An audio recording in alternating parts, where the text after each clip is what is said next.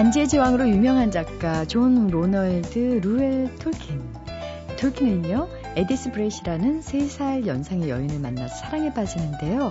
어, 그녀와 처음 사랑에 빠졌을 때 나이가 16이었다고요?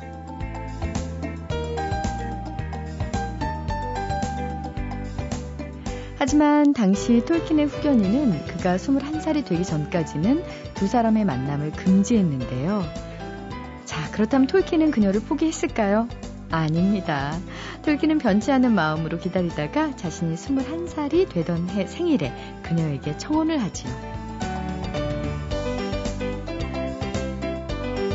뭐 5년씩이나 기다려주기를 바라는 건 아닙니다. 다만 그게 연인이건 일적인 관계 사람이건 누군가 변치 않는 마음으로 나를 생각해주면 좋겠다 싶어지는데요. 아유, 요즘 이렇게 너무 빨리 변하는 요즘 같은 세상에서는 좀 욕심일까요? 안녕하세요. 소리나는 책 라디오 북클럽 김지은입니다.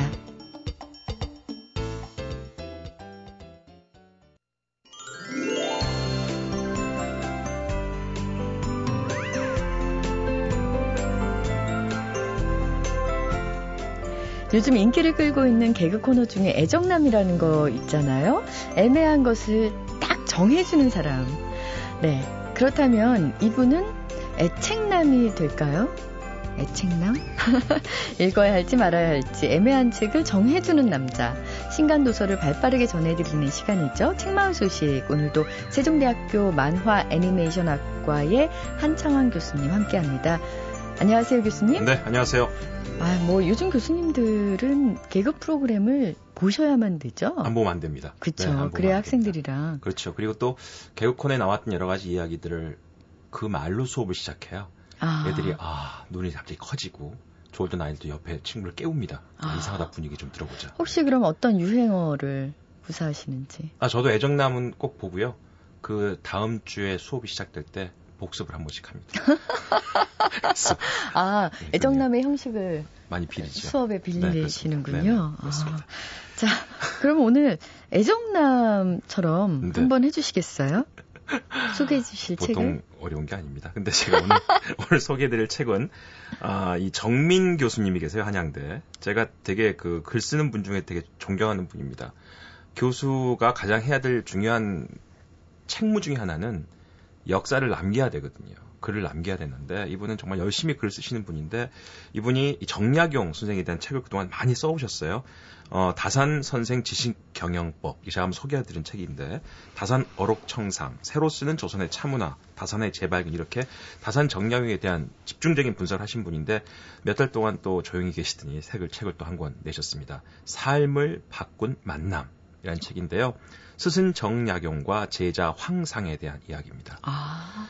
강진에 유배를 갔었죠. 정약용 선생이 18년 동안 유배를 했었습니다. 그때 그 강진에 있던 아주 하급 관리의 아들입니다. 황상이라는 제자를 만나게 되고 그 제자와 평생 동안 학문을 교류했던 이야기를 정리해놓은 책인데요. 저는 이 책을 만나면서 그런 생각을 했습니다. 원래 그 제가 존경하는 저 은사님 한 분이 은퇴하실 때 그런 말씀 하시더라고요. 아, 좋은 스승을 만나서 공부를 알게 됐고, 그다음에 좋은 그 친구를 만나서 공부를 열심히 하는 방법을 알았답니다. 석사 박사 때 교수가 된 다음에는 좋은 동료로서의 제자를 만나서 열심히 해야 되는 책임을 느끼게 됐다. 스승과 친구와 학문적 친구와 그 다음에 제자를 만나서 자신 학문이 완성이 됐다 이런 얘기 들었는데 가장 중요한 게 제자인 것 같습니다. 요즘 세상에 사실 이 책에서도 그런 얘기가 나옵니다. 학생은 있지만 제자는 없다.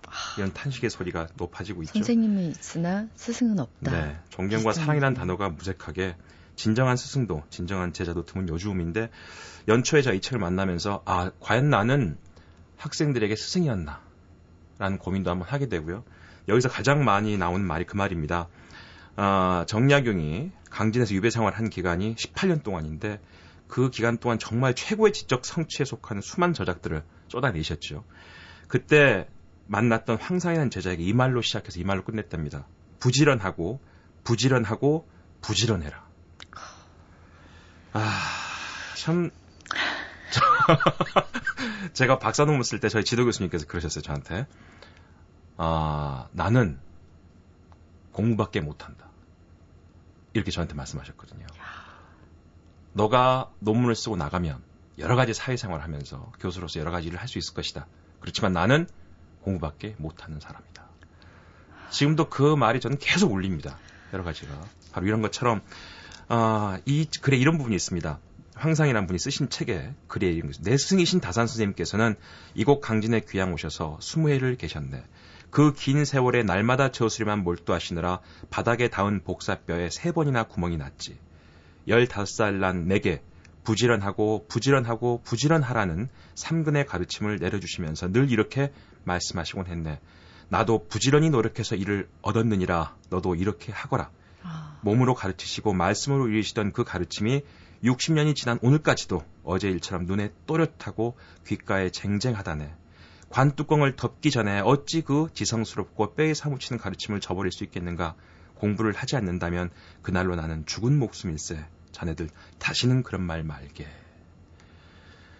하, 근데 이 그 정민 선생님이 정민 교수가 이 황상이라는 제자의 흔적을 찾기 위해서요 여러 사람들이 물어보시는 겁니다. 책 이분이 쓰신 친필책 쓰셨던 묵, 먹 이런 것들 누가 연결해주면 가서 그걸 만나는 거예요. 근데 찾아보면 그 만날 때마다 그분의 느낌이 온다는 거죠. 그 말씀 들을 때마다 저는 이 책을 읽으면서 아 내가 어떤 학생의 어떤 스승이 되기 전에 또 어떤 분의 제대로 된 제자였는가라는 반성도 많이 해보고요. 음. 어, 학생들은 늘 선생이 하는 걸 그대로 보고 배우는 거거든요. 공부하는 모습, 강의하는 모습. 그래서 원래 그 박사 과정 때 자신의 지도 교수가 강의하는 방식으로 나중에 학생들은 똑같이 강의한답니다. 본인이 배운 거기 때문에. 아. 그래서 저는 이분이 항상 이분이 벼슬 안 했답니다. 벼슬 안 하고 좁쌀만한 조그만 집 한 채를 지어서 숙소에 네. 들어가 평생 공부를 했다고 그러네요. 그런데 이 정약용 스승이 유일하게 인정한 제자 황상. 왜 그러냐면 나중에 18년 후에 다시 조정에 불러 올라가잖아요. 그러니까 그 강진에 모였던 모든 제자들이 따라 서울로 갑니다. 그래서 이제 우리 스승이 또 출세했으니까 나한테 뭐 하나 주겠지. 그런데 또 정약용 스승은 또 그런 사람이 아니거든요. 그럼 나중에 와서 막 집에 와서 밥상을 엎고 스승한테 대든다는 거죠. 아. 내가 당신한테 희생하고 봉사한 게 몇 년인데 나 이렇게 대접 안 해주는가. 딴 마음으로 공부했군요. 그렇죠. 그 많은 제자들이 그렇게 떠나갔답니다, 옆을. 하지만 항상은 평생 강진에 있으면서 시골에서 스승이 가르친 대로 공부를 했고 음. 나중에 스승이 남양주에 묘가 있는데요. 남양주 묘까지 걸어서 강진에서부터 신발을 몇 번 갈아신면서 스승을 만나러 갔다는 얘기를 들어보니까 아 그런 제자를 만들어 기 전에 제가 또 그런 제자 먼저 돼야 되겠다 그런 생각을 해봤습니다. 삶을 바꾼 만남이란 책을 지금 소개를 해주셨는데요. 교수님께서도 지금 학생들을 가르치고 계시잖아요. 네, 그렇습니다. 학생들에게 아 한창환 교수님 정말 나의 삶을 바꿨어. 라고 기억이 되실까요? 아, 제가 그런 얘기를 한번 한 적이 있어요. 예전에 책을 여기 소, 개한 책 중에 내용, 내용이었는데 남자는 안 해본 거를 후회하고 여자는 해본 걸 후회한답니다. 그 나는 아내와의 결혼을 후회한다는 김종훈 교수님 책에 나오는 문장입니다. 남자는 아유 내가 저 여자만 안 만났으면 뭐 아니 난 내가 저 여자랑 살았으면 내가 그 일을 했더라면 이렇게 후회를 한대요 남자들은. 근데 여자들은 아이고 내가 저 인간만 만났으면. 괜히 했어 괜히 했어 괜히 했어 이거죠. 거죠. 근데 그 말을 한 번 했어요. 네. 그랬더니 네. 한 1년 지났나 한 남학생이 졸업생인데 저한테 와서 일본 유학을 가겠답니다. 애니메이션 회사에 있다가 네. 다 정리하고 일본 유학을 가겠다고 해서 왜 갑자기 유학 생각을 했니? 요즘 많이 자기 인생에 대해 고민이 있는데 그 수업 시간에 제가 했던 말이 기억이 떠오르더래요. 남자는 안 해본 걸 후회한다. 아. 그래서 저는 해보겠다. 그렇게 저한테 얘기를 하더라고요. 네. 저는 그때 망치를 한 대 맞은 기분이었어요. 저는 그냥 음. 스쳐 지나간 말 한마디 한 건데 학생들의 일생을 바꿀 수 있는 그게 말이 되는구나. 근데 이 굉장히 그 위험한 말이에요. 네. 뭐 그러면 여자들은 한 것에 대해서 후회하면 앞으로 평생 아무것도 안 하고 평생 했던 것을 후회하면서 살아야 되나요? 그게 심리학의 한계죠. 심리학은 분석을 할 때 명확한 의제만 분석을 하지 다른 불확실성을 얘기하지 않기 때문에 네. 그렇게 이해하시면 될 것 같습니다. 뭐 남녀 공이 네. 여러 가지 해보고요. 그 경험으로 삶을 조금 더 풍요롭게 네. 하면서 네. 살면 될 것 같습니다. 이책한 부분만 더 소개하고 네. 좀 마무리할 것 같은데요. 자, 자기를 찾아왔던 황상에게 다시 이제 시골로 내려가는 황상한테 정량윤 교수님이 선물을 줍니다. 이렇게 글에 남겨 있습니다. 18년 만에 상경하였던 제자가 고향으로 돌아갈 때 이 이별이 이제는 다시는 못 보는 이별이 될 것 같아서 정량윤 선생이 멀어진 의식 속에 선물을 챙기며 마지막 절필을 남깁니다. 꾸러미의 안에는 규장 전운 작은 책자 한 권과 중국제 먹과 붓 하나, 부채 한 자루와 담뱃대 하나가 들어 있었다. 엽전 두 꿰미는 따로 묶여 있었다. 다산의 꼼꼼함이 이러했다. 그는 제자가 먼 길을 돌아갈 때 배를 고를까봐 여비까지 따로 챙겨두었다. 황상은 못난 제자에게 주려고 의식이 혼미한 중에도 힘겹게 글씨를 썼을 스승을 생각하며 울음을 삼켰다. 이제 평생 마지막 본 제자라는 생각에 네. 자기가 제일 아꼈던 책과 가장 아꼈던 먹과 붓, 부채 이런 걸 다 싸주면서 마지막에 엽전 두 꾸미가 줬다는 거죠. 한참 걸어 내려갈 제자가 배를 굴지 말고 가라. 네. 그게 스승의 따뜻함이 아닌가 네. 그런 생각 다시 한번 해봤습니다. 연초에 한번 이 책을 만나보시면 인문학의 개념이 아니라 공부가 왜 중요하고 스승과 제자 관계가 왜 중요한지 바로 그런 제자의 스승과 제자의 관계로부터 우리의 모든 인간관계가 시작되는 게 아닌가 그런 생각을 하게 만든 책입니다. 저도 지금 한 대 맞은 것 같은데요. 네. 비록 엽전 꾸러미는 한 번도 주신 적이 없지만 매주 네. 정말 이렇게 아름다운 책들을 저에게 항상 챙겨주시잖아요. 아, 올해는 엽전 한번 생각해 보겠습니다. 고맙습니다. 네, 감사합니다. 네.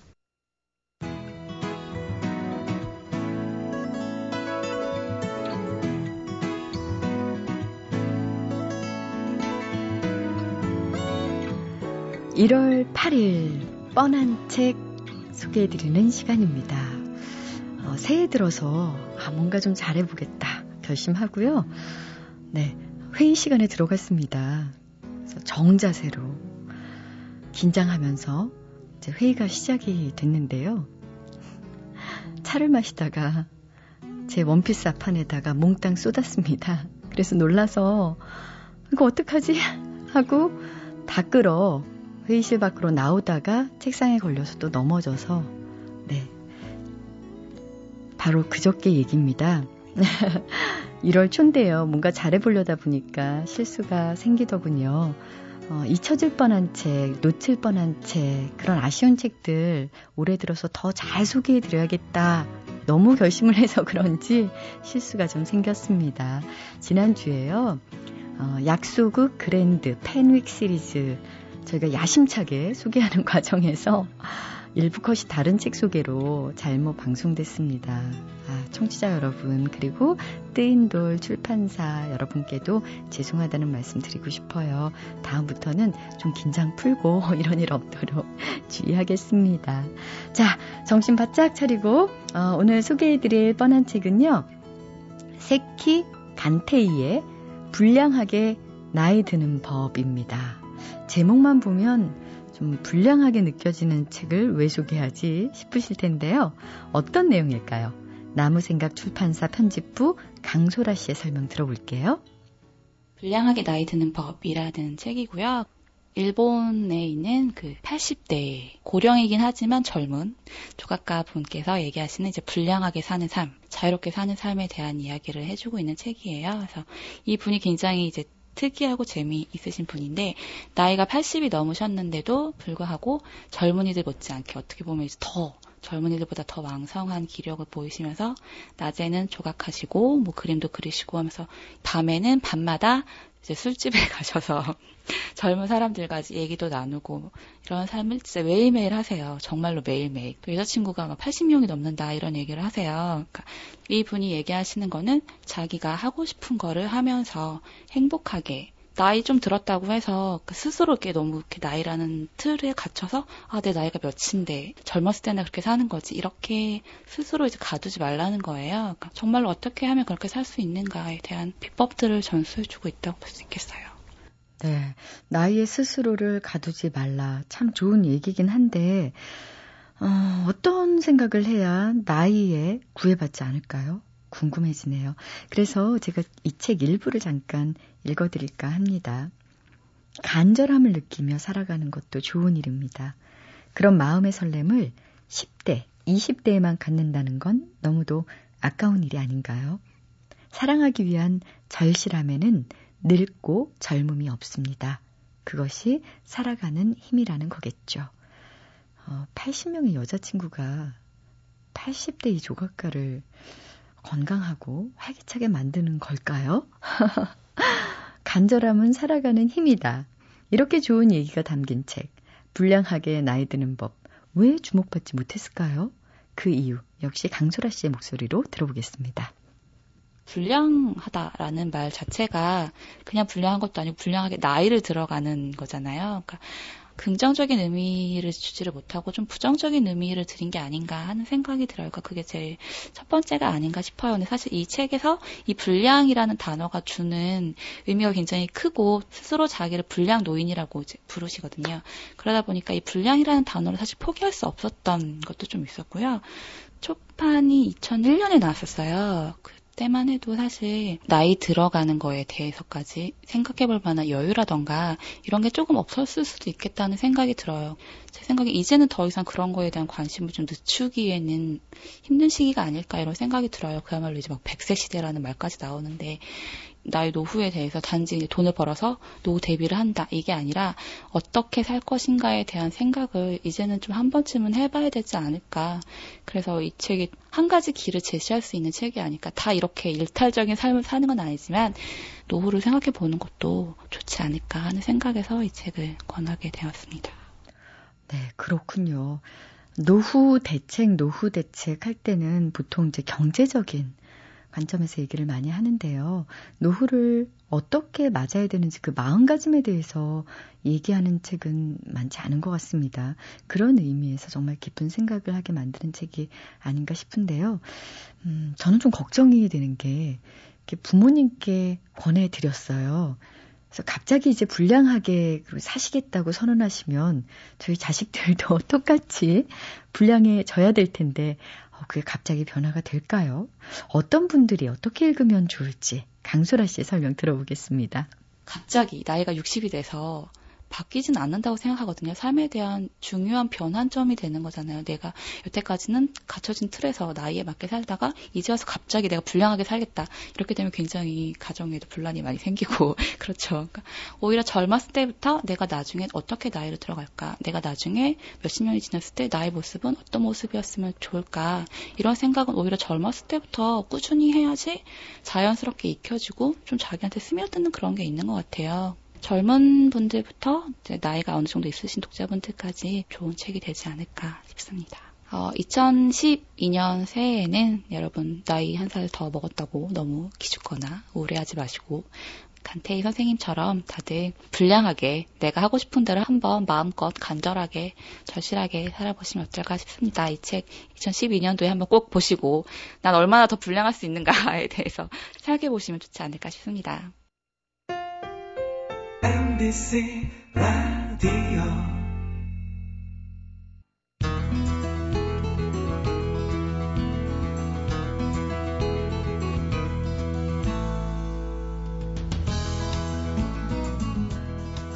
글을 쓰는 세상의 작가의 수만큼이나 머릿말의 종류는 다양합니다. 그런데요, 머릿말에서 감사의 말을 들은 돌고래는 처음이 아닐까 싶습니다. 서울 대공원과 전 세계 수족관에 사는 돌고래들의 건강을 네, 프롤로그에 적어주신 저자를 모셨습니다. 고래의 노래의 저자 남종영 기자 모셨는데 안녕하세요. 네, 안녕하세요. 네. 음, 현재 한겨레 신문 기자로 계시는데요. 네. 어떤 분야에서 주로 활동하세요? 예, 뭐그 신문 기자의 특성상 여러 분야를 이렇게 1, 2년에 한 번씩 담당하고 있는데요. 최근에는 주로 환경을 중심으로 기사를 쓰고 있습니다. 아, 네. 요즘 가장 그 핫 이슈가 되는 환경 문제는 뭔가요? 음, 뭐 올해 아주 마, 아주 많은 환경 이슈가 있었죠. 후쿠시마 원자력 발전소 사고가 나기도 했고요. 그래서 최근에는 지금 어, 새로 원전을 선정을 했는데 우리나라가 삼척에 그래서 뭐 그 그것이 좀 지금 한 이슈로 떠오르고 있죠. 계속 원자력 발전소를 확대해야 되느냐 말아야 되느냐 뭐 이런 것들이요. 네. 고래의 노래 제목에서도 알 수 있듯이요. 고래에 관한 얘기입니다. 바비킴의 고래 입군부터요. 천명관 작가의 고래에 이르기까지 고래에 대해서 심지어 고래 고기도 한번 먹어봤는데요. 이 책을 읽고 굉장히 반성 많이 했습니다. 어, 저는 요 한 세 가지 정도 좋아하는데 세상에 이렇게 고래에 대해서 언제부터 애정을 갖게 되셨는지요? 글쎄요, 뭐 제 기억을 더듬어 보자면 어, 초등학교 다닐 적에 제주도 가는 배에서 돌고래들을 본 게 처음이었던 것 같아요. 막 배를 타고 가고 있었는데 어, 그걸 선수치기라고 하죠. 그 돌고래들이 그 선 두에서 이렇게 앞서거니 뒤서거니 하면서 돌고래를 봤는데 그게 처음 기억이었던 것 같은데요.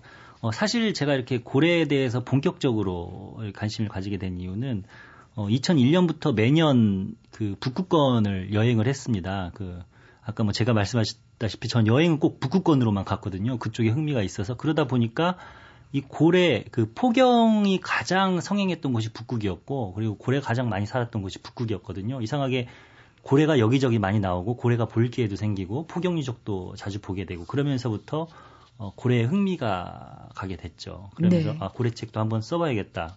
국내에 있는 책을 그래서 고래가 궁금해서 국내에 있는 책들을 좀 찾아보니까 고래에 대해서 이렇다하게 나올 만한 나올 만 나온 책들이 하나도 없더라고요. 그래서 아 어차피 뭐 내가 여행을 계속 다니니까 내가 한번 써보자라는 생각이 들어서 네. 네, 한번 쓰게 됐습니다. 그냥 이렇게 책을 스르륵 넘겨보면 백과사전처럼 어, 구성은 돼 있습니다만 백과사전이라고 저는 어, 이름 붙이고 싶지는 않습니다. 굉장히 흥미로운 어, 생태학적인 그런 관찰도 들어있고요. 또 어떻게 보면 여행 에세이 같기도 하고요. 어떻게 보면 고래의 심리학 책일 수도 있는 것 같고요. 아주 다양한 의미로 읽힐 수 있는 재미있는 책이라는 생각이 들었는데요. 포유류다. 네, 네. 우리와 같은 종류의 포유류다. 그렇죠. 예. 그러면 그 증거가 있어야 될 것 같은데요. 네. 한번 고래를 한번 상상을 해보세요. 이미지를 한번 떠올려 보시면 아, 물고기도 동시에 한번 상상을 해보시고요. 그러면 물고기는 아가미가 있죠. 근데 고래는 아가미가 없어요. 아. 네, 그렇죠. 대신 고래는 머리 위에 분수공이라는 게 있어요. 그 물이 뿜어져 나오죠. 그걸 분수공이라고 하는데 그 분수공을 통해서 폐를 이용해서 숨을 쉽니다. 우리 똑같은 포유류처럼요. 그리고 물고기는 알을 낳지만 고래는 물속에서 물속에서 새끼를 낳습니다. 아. 예. 한때 우리 인간들에게도 수중분만이라는 게 뭐 건강에 좋다고 그래가지고 유행하기도 했었는데 바로 고래가 원조입니다. 예. 뭐 그런 것도 있고 또 뭐가 있을까요? 아, 물고기 같은 경우에는 그 꼬리 지느러미를 한번 상상해 보세요. 꼬리 지느러미가 수직으로 나 있죠. 납작하죠. 그렇죠. 수직으로. 수직으로 나 있죠. 그래가지고 그 수직으로 난 꼬리 지느러미를 좌우로 이렇게 반동을 이용해서 앞으로 나아가잖아요. 네. 고래는 정반대입니다. 지느러미가 수직으로 나 있는 게 아니라 수평으로 나 있어요. 아, 그래서 위아래로 이렇게. 그렇죠. 위아래로. 아. 그러면서 위아래로 움직이면 척추가 움직이거든요. 턱- 척추의 반동을 이용해서 앞으로 나아가는 거죠. 마치 호랑이나 치타가 척추의 반동을 이용해서 앞으로 나가는 것과 똑같습니다. 예. 네. 자, 이제 본격적으로 포유류인 고래에 대한 얘기 나눠보겠습니다.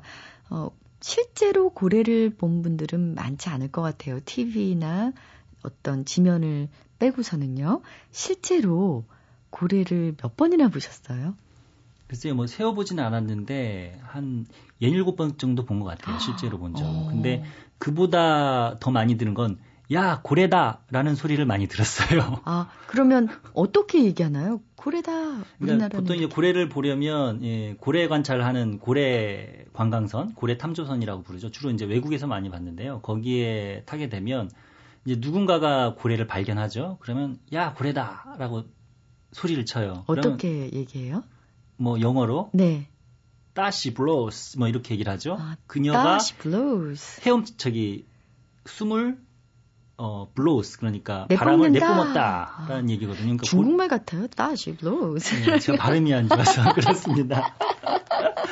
그런데 네. 그렇게 소리를 듣고 어, 어디 어디 어디 어디라고 하면 없어요 고래는 얘네들이 잠깐 그 바다 위로 나오는 거는 불과 1, 2초에 불과하거든요. 그리고 한참 없어요. 그러다가 뭐한 2, 3분 있다가 다시 한번 1, 2초 솟아오르고 또 2, 3분 있다 안 솟아오를 수도 있어요. 어디로 가버렸으면 어쩔 수 없는 거잖아요. 그래, 그래서 저도 아이슬란드에서 한번 거기까지 가가지고 고래 관광선에 탔었는데 야 고래다라는 소리만 서너 번 듣고 한 번도 고래를 보지 못한 적이 있어요. 그 대왕고래 같은 큰 수염고래들, 수염고래들이 보통 큰데 이 고래들은 말하자면 바다의 채식주의자 정도라고 볼 수 있어요. 아주 그냥 바다의 소라고 할까요? 아주 온순하고 그냥 작은 것들 그냥 입 한번 벌린 다음에 잡아먹고 뭐 이런 아이들이죠. 공격하거나. 그러진 않아요. 그렇다면 네. 그왜 공룡도 보면은 초식이 대부분이었지만 네, 또 예. 공룡이 공룡을 잡아먹는 종류도 있었잖아요. 그렇죠. 고래도 그런가요? 예. 고래를 잡아먹는 고래가 바로 범고래라는 고래예요. 아, 그래요? 예, 영어로는 킬러웨일이라고 예, 살인자 고래죠. 네. 우리나라 말로 하면 우리나라에서는 범고래라고 부르는데 이 범고래는 고래를 잡아먹는 고래예요. 크기는 그렇게 크지는 않아요. 한 10m, 15m 한 이 정도 되는 고래인데 얘네들은 이빨이 엄청 날카로워요. 그래가지고 마치 사자가 그 뭐 다른 그 뭐 사슴이나 이런 거 잡아먹을 때 보면 되게 협업 플레이를 하잖아요. 혼자 절대 혼자 잡아먹지 않거든요. 다 역할을 나누고 누구는 문지기를 하고 누구는 이쪽으로 유인을 하고 누구는 일격을 가고 이런 것처럼 범고래도 때로 한 네다섯 마리가 어, 고도의 그 전략을 짜가지고 고래를 공격합니다. 아. 심지어 대왕고래까지도 공격을 해요. 정말요? 예. 어, 그리고. 어, 대왕고래뿐만 아니라 바다사자나 뭐 물범 이런 애들은 어, 바다 속에도 있지만 해안 가에도 있거든요. 육지에 있거든요. 이런 애들까지 잡아먹어요. 바다 가까이 얕은 물가까지 와가지고 툭 치고 하면 애들이 바다사자가 놀래가지고 막 바다로 도망가거든요. 그러면 네. 그때 막 가가지고 잡아먹고.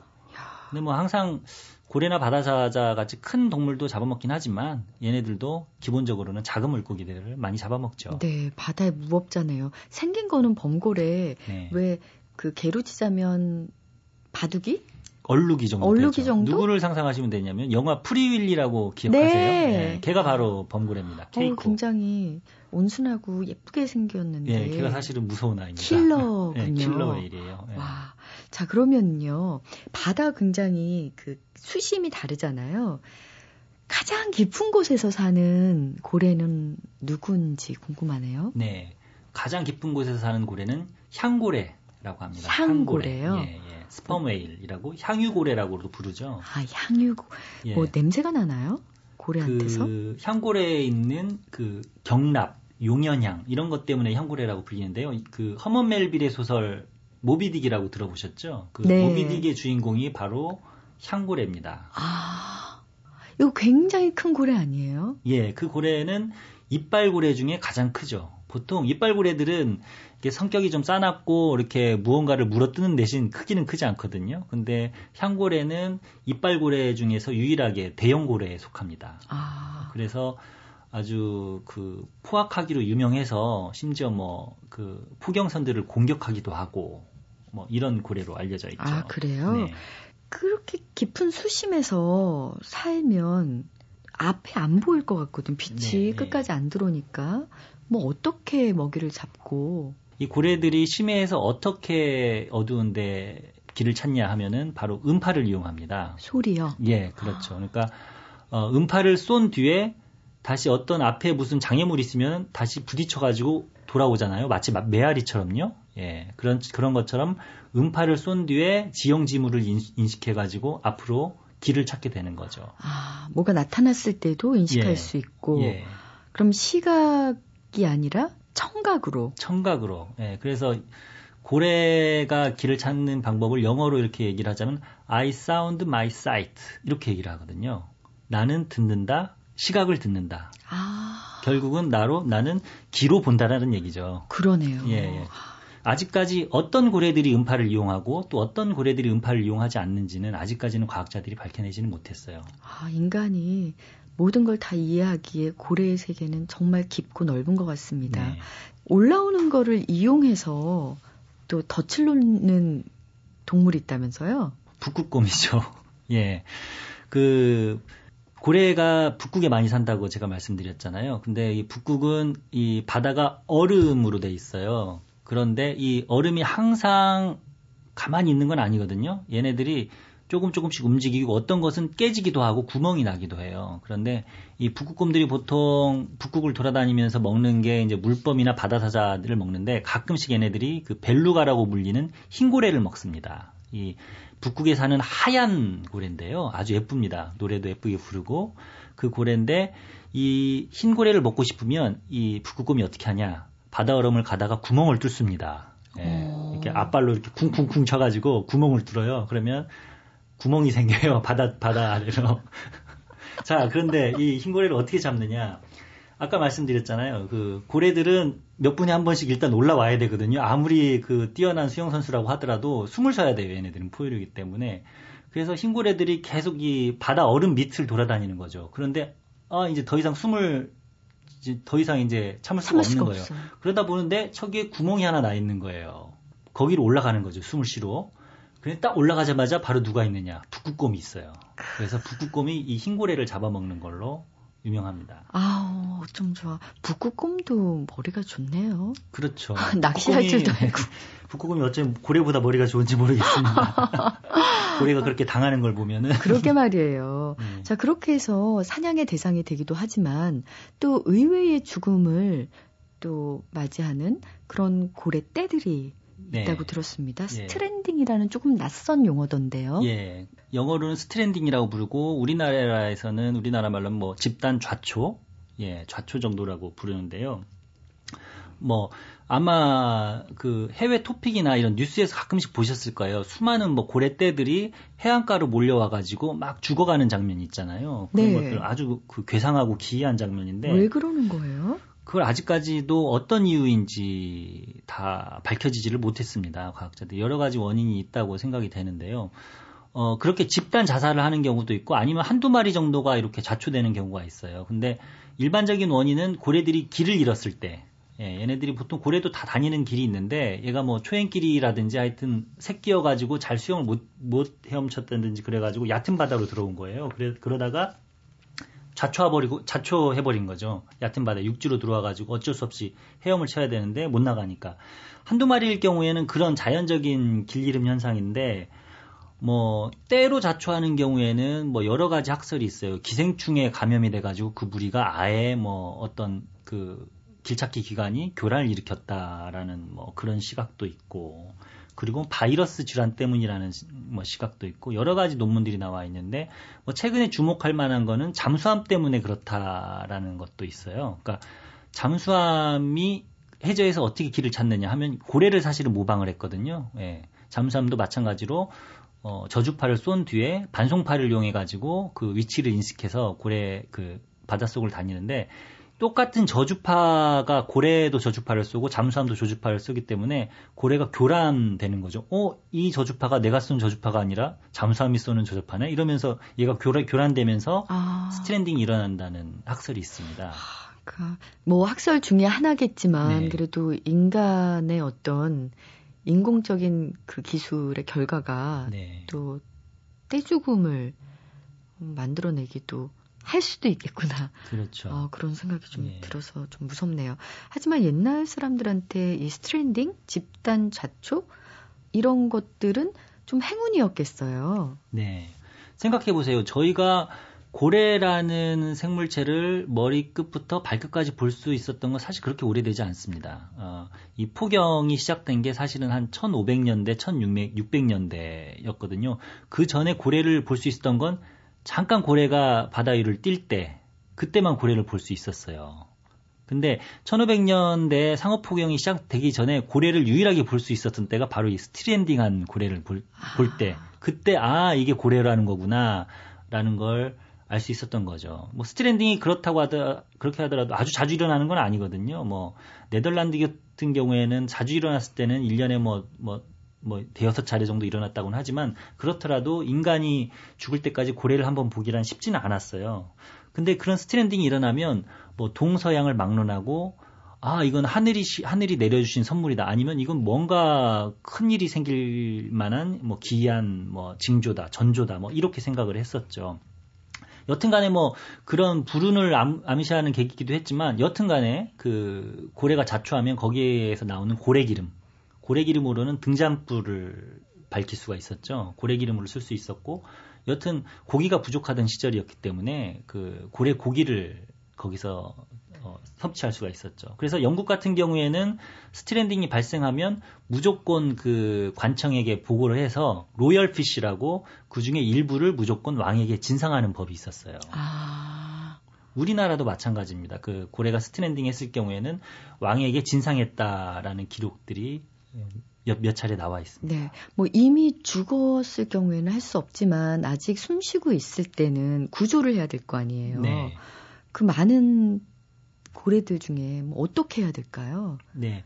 뭐 예전에는 뭐 고래가 stranding 하면 그렇게 뭐 잡아먹기도 했지만 지금은 이제 고래를 보호하는 시대이기 때문에 어 고래가 stranding 하면 일단 모든 나라에서 대부분의 나라에서 고래 구조 절차에 착수합니다. 먼저 이렇게 얘네들이 그 지상에서 나왔을 때 이 물이 물을 계속 공급해주지 않으면은 피부가 말라가지고 죽게 되거든요. 그렇기 때문에 계속 그 수건을 적셔가지고 계속 물을 저기 공급을 해주죠. 아. 예 그리고 얘네들을 계속 바다로 그 다시 내보내기 위해서 어 얘네들을 이렇게 어디 들것에 실려가지고 바다로 이렇게 보내줍니다. 네. 그런데 재밌는 일이 있어요. 뭐 스트랜딩과 관련한 일인데 어, 1977년인가요? 그 플로리다주의 한 섬에 약 30마리 정도 흑범고래가 집단 자초를 한 적이 있었는데요. 보통 고래들은 이렇게 들것에 실려가지고 구조를 해주면은 바다에 다시 돌아가는데, 어, 이번 고래들은 막 아무리 그래도 안 가려고 하는 거예요. 구조를 해준다고 그래도. 그래서 왜 얘네들이 저항을 하지? 자세히 봤더니 그 중에 병든 고래가 한 명 있었어요. 아. 아, 그래가지고 이 병든 고래 때문에 얘네들이 떠나지를 않는 거예요. 어머나. 그래가지고 이 병든 고래를 그럼 일단 병든 고래부터 구조를 해주자. 그래서 병든 고래를 데리고 가려고 하니까 얘네들이 저항을 하면서 못 가지가 못 데려가게 하고 결국 사흘 뒤에 그 병든 고래가 죽었어요. 그러고 나서 얘네들이 저항하지 않고 바다에 되돌려줄 때 순순히 따라 따라주면서 바다에 돌아갔다는 네, 그런 일화가 뭐 있습니다. 3일장을 치르고 떠나는 네. 것 같은. 원래 이제 고래가 모성애가 강하기로 유명한데 네. 그런 동료애 같은 네. 것들도 굉장히 강한 동물이군요. 네. 음, 지금은 멸종 위기에 있기 때문에 뭐 생계 유지적 사냥이 예외적으로 허용된 이누이트족 외에는 네. 상업적 포경이 이제 금지가 됐다고 얘기를 들었는데요. 네. 우리가 고래를 이렇게 보호해야 되는 이유는 어디에 있을까요? 예, 고래가 뭐 예전에는 자연 상태에서는 아주 많았죠. 그런데 어 1500년대, 600년대 그 유럽에서 상업 포경이 시작된 이후에 18세기, 19세기를 거쳐서 고래를 너무 많이 잡았습니다. 그래서 지금 우리나라에 귀신고래가 예전에는 그렇게 많이 살았었는데 지금 귀신고래가 돌아오지 않고 있고 예.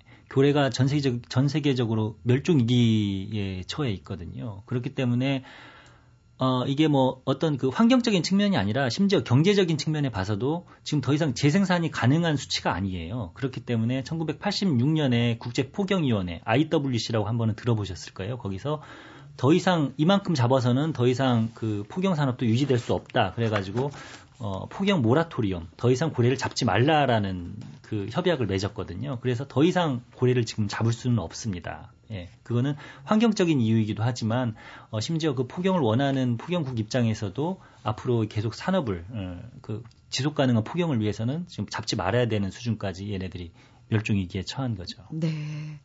어, 오늘 북카페에서는 고래의 노래 저자인 한겨레 신문의 남종영 기자와 얘기를 함께 나눠봤는데요. 다시 태어나시면 고래로 태어나시겠습니까? 글쎄요. 제가 헤엄을 잘 못 쳐가지고 어떻게 될지 모르겠네요. 아유, 부인이 섭섭해 하시겠습니다. 부인은 다시 태어나면 고래로 태어나고 싶다고 그러신다는데, 네. 어찌나 고래만 사랑하시는지.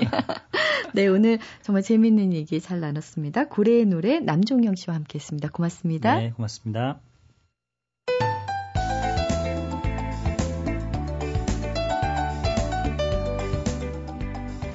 깨진 그릇은 칼날이 된다. 무엇이나 깨진 것은 칼이 된다. 오세영 시인의 시 그릇 1 중 일부였는데요. 언젠가 이 시 밑에 달린 해석을 어, 본 적이 있습니다. 참 기분이 묘하더라고요. 해석이 이랬습니다. 고2, 9월, 전국 연합고사 관점에서 접근하는 해석. 그릇은 절제와 균형의 상태, 깨진 그릇은 절제와 균형이 깨진 상태. 공부로 해석해야만 하는 시 말고요. 그냥 마음으로 해석하는 시가 그리운 아침입니다. 지금까지 소리나는 책 라디오 북클럽 아나운서 김지은이었습니다.